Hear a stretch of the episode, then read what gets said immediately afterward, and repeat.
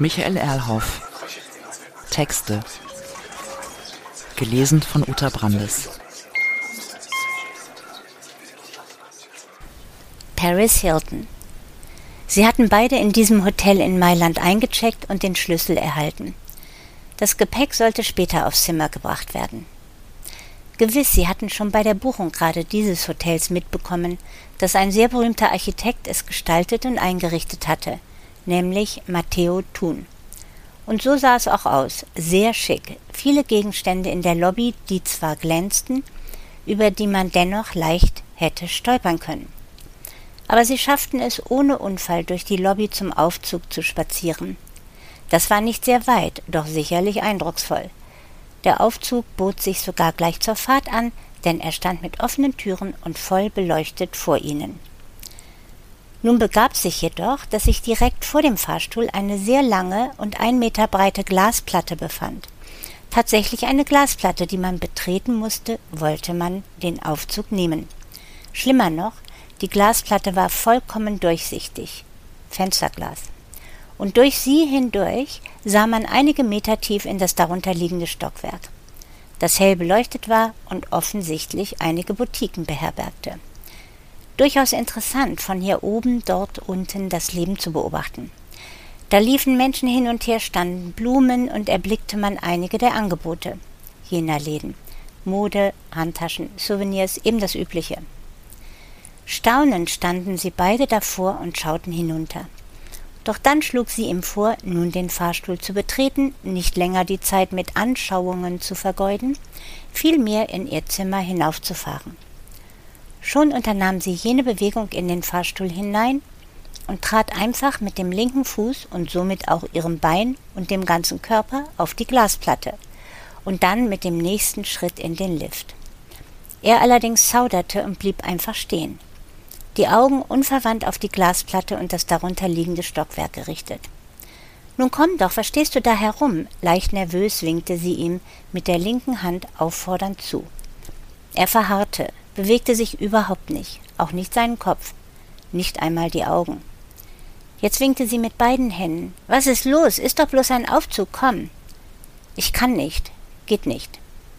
Er stand weiterhin unbeweglich vor dieser Glasplatte und dann dem Fahrstuhl. Mist, jetzt habe ich aus Versehen schon den Knopf für unser Stockwerk gedrückt.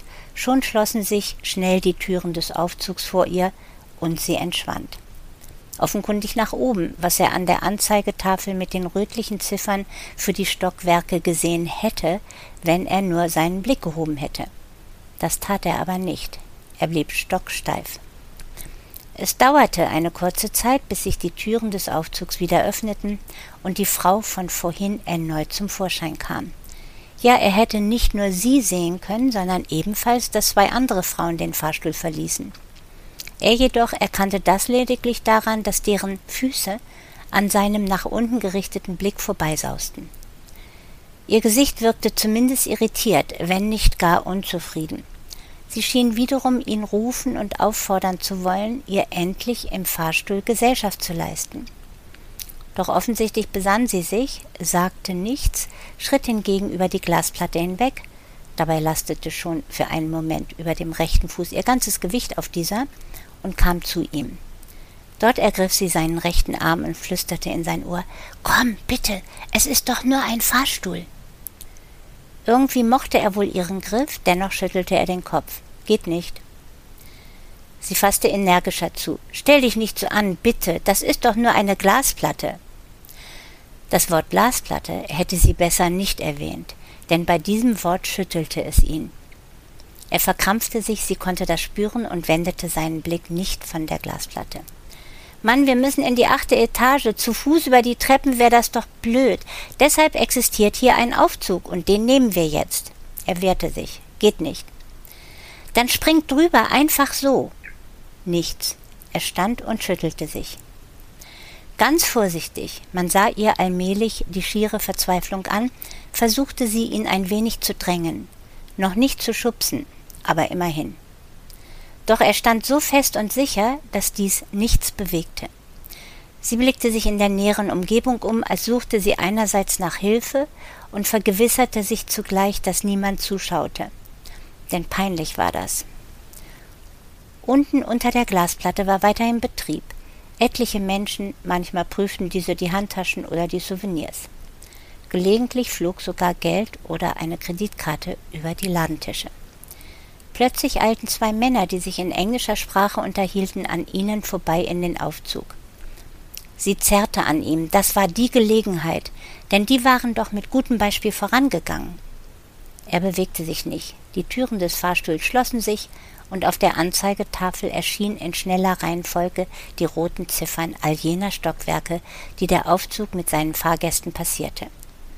Die fuhren bis in die zehnte Etage, weshalb es einige Zeit währte, bevor der Fahrstuhl vor ihnen ein weiteres Mal und doch so einladend seine Türen öffnete. Die Verlockung war groß, so schubste sie ihn nun wirklich. Und als sie feststellen musste, dass sie ihn so nicht vom Fleck bewegen konnte, zerrte sie an ihm, an seiner Jacke. Dabei stand sie nun mit ihrem linken Fuß und dem gesamten Gewicht ihres Körpers auf der Glasplatte, denn nur so konnte sie an ihm zerren. Keine Chance, nichts. Er blieb stehen, wie eine Salzsäule. Als hätte er vor sich den endgültigen Schrecken erblickt, angesichts dessen er sich nicht mehr bewegen konnte. Sie sprang herunter von der Glasplatte und probierte nun eine neue Taktik. Wollen wir erst einen Espresso trinken, dann beruhigst du dich. Sie säuselte regelrecht. Ist doch kein Problem, wir haben ja Zeit. Noch tat er nichts Neues. Doch dann gelang ihr sehr langsam und geschickt, indem sie mit beiden Händen seinen Kopf anfasste und allmählich im Uhrzeigersinn drehte, eine erste Bewegung nach so langer Zeit in seinen Körper zu bringen. Tatsächlich gab es einen Ruck in seinem Körper, plötzlich bewegte er sich und redete sogar. Gute Idee, trinken wir einen Espresso. Er drehte den Rest seines Körpers, so dass er mit dem Rücken zum Fahrstuhl und vor allem zu der Glasplatte stand. Er ergriff ihre linke Hand und zog sie in die Cafeteria, die nur einige Meter entfernt war. Sie setzten sich dort, bestellten Espresso, schütteten Zucker hinein, nachdem dieser ihnen kredenzt worden war, rührten mit den kleinen Löffeln darin herum. Auf einmal lachte sie. Das ist ja ulkig, wie du den Zucker verrührst, falsch herum.